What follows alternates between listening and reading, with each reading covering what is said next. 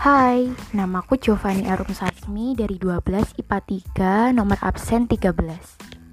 Hari ini aku akan mengulas dua gambar kopi dari OneNote yang diberikan Pak Karel. Menurutku, dua gambar di atas adalah dua gambar yang berbeda.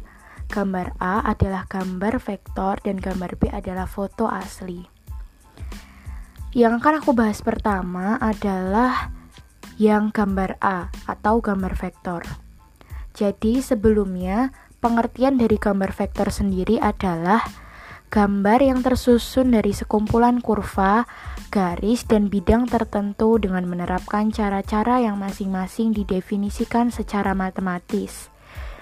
Yang perlu kita ketahui, gambar vektor ini tidak dipengaruhi oleh titik piksel atau resolusi gambar.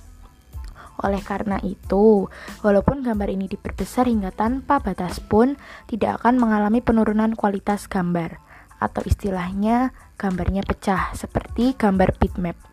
Lalu, jika kelebihan gambar kopi yang A, vektor, ketika gambar diperbesar atau diperkecil ukurannya, gambar tersebut tidak akan mengalami penurunan kualitas gambar, atau disebut scalable.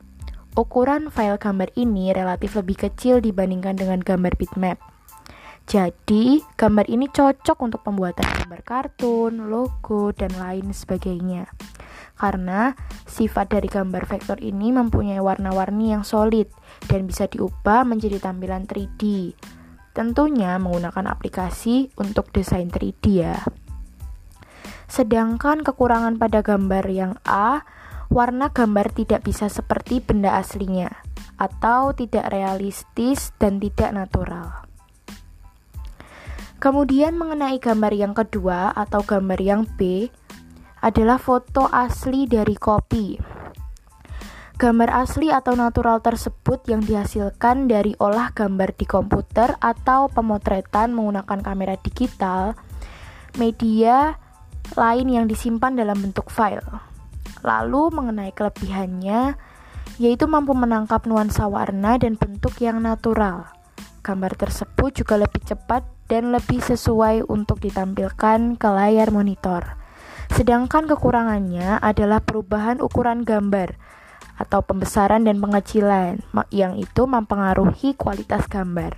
Ukuran file gambar relatif besar, melakukan kompresi atau pemadatan pada gambar maka kualitas gambar akan menurun.